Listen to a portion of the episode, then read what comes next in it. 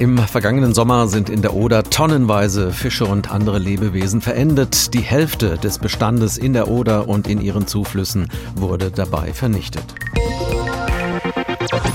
Es folgte eine längere Zeit der Unklarheit, was die Gründe für diese Umweltkatastrophe gewesen sein könnten. Inzwischen aber gilt als sicher, dass eine giftige Alge dieses Massensterben ausgelöst hat.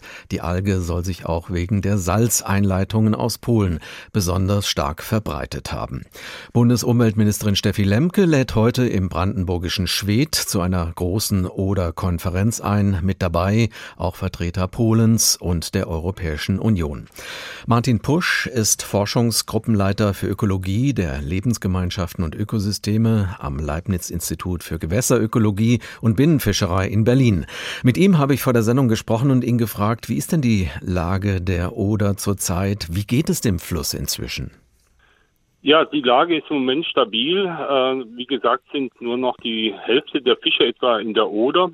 Wir erwarten aber mit Spannung, was sich jetzt im Frühjahr tut. Leider sind die Salzeinleitungen aus polnischer Seite immer noch auf derselben Höhe wie im letzten Jahr, sodass leider zu befürchten ist, dass sich die Katastrophe unmöglich wiederholen könnte.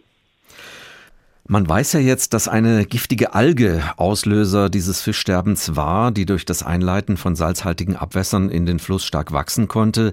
Wie groß ist denn die Gefahr, dass sich diese Alge erneut bilden kann? Die Voraussetzungen äh, werden immer besser, nachdem das Salz da ist, die Sonne eben doch hier in Brandenburg und auch im Odergebiet in Polen äh, kräftig scheint, die Temperaturen steigen, der Durchfluss der Oder nimmt ab. Das sind alles Bedingungen, die also dann Wiederauftreten dieser Alge begünstigen, sodass wir also mit unseren täglichen Messungen die Populationsentwicklung dieser Alge verfolgen und leider nimmt also die Dichte dieser Alge auch schon wieder zu. Was müsste denn jetzt geschehen, damit das ökologische Gleichgewicht der Oder stabilisiert werden kann und ein neues Massensterben verhindert wird? Ja, tatsächlich müssten dringend die Salzeinleitungen reduziert werden. Das hat auch Frau Bundesumweltministerin Steffi Lemke gestern in einem Interview nochmal gefordert. Das wird sicher auch ein großes Thema auf der heutigen Konferenz in Schwedt sein. Allerdings äh, werden diese Salzanleitungen eben durch ja, Bergbaubetriebe vor allem verursacht. Also das oberschlesische Kohlenrevier steht hier im Fokus. Und es ist äh, technisch nicht äh, so einfach, diese Salzanleitungen zu reduzieren. Die vielen Anstrengungen helfen ja auch nicht viel, wenn nicht beide Seiten, also Deutschland und Polen, an einem Strang ziehen.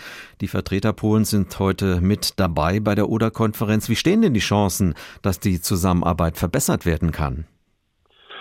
Ja, es gibt natürlich Kontakte auf verschiedenen Ebenen, also von den Fachleuten erstmal angefangen, dann die Behörden, Umweltbehörden, deutsch-polnische Umweltbehörden haben regelmäßig Kontakte und natürlich auch, auch auf Regierungsebene und auch die Regionen arbeiten zusammen. Also es gibt vielfältige Gesprächskontakte. Allerdings äh, aufgrund der starken wirtschaftlichen Interessen und eben der ja, wirtschaftlichen Bedeutung, die die Kohle in Polen noch hat, ist die Lösung dieser Frage natürlich schwierig. Mit der Werra haben wir in Hessen ja auch einen Fluss, in den Salz eingeleitet wird. Welche Gefahr geht denn davon aus? Ja, tatsächlich hat die Werra sogar noch einen höheren Salzgehalt als die Oder und auch das schon seit vielen Jahrzehnten. Auch in der Werra ist die Fischfauna erheblich beeinträchtigt, sodass auch in der Werra dringend Maßnahmen ergriffen werden sollten, um die Salzbelastung dort zu verringern. Wir haben nur das Glück, dass es sich dort eben nicht um Kochsalz oder Meersalz, sondern um Kaliumsalze handelt, sodass diese giftige Alge aus diesem Grund in der Werra bisher Gott sei Dank noch nicht aufgetreten ist.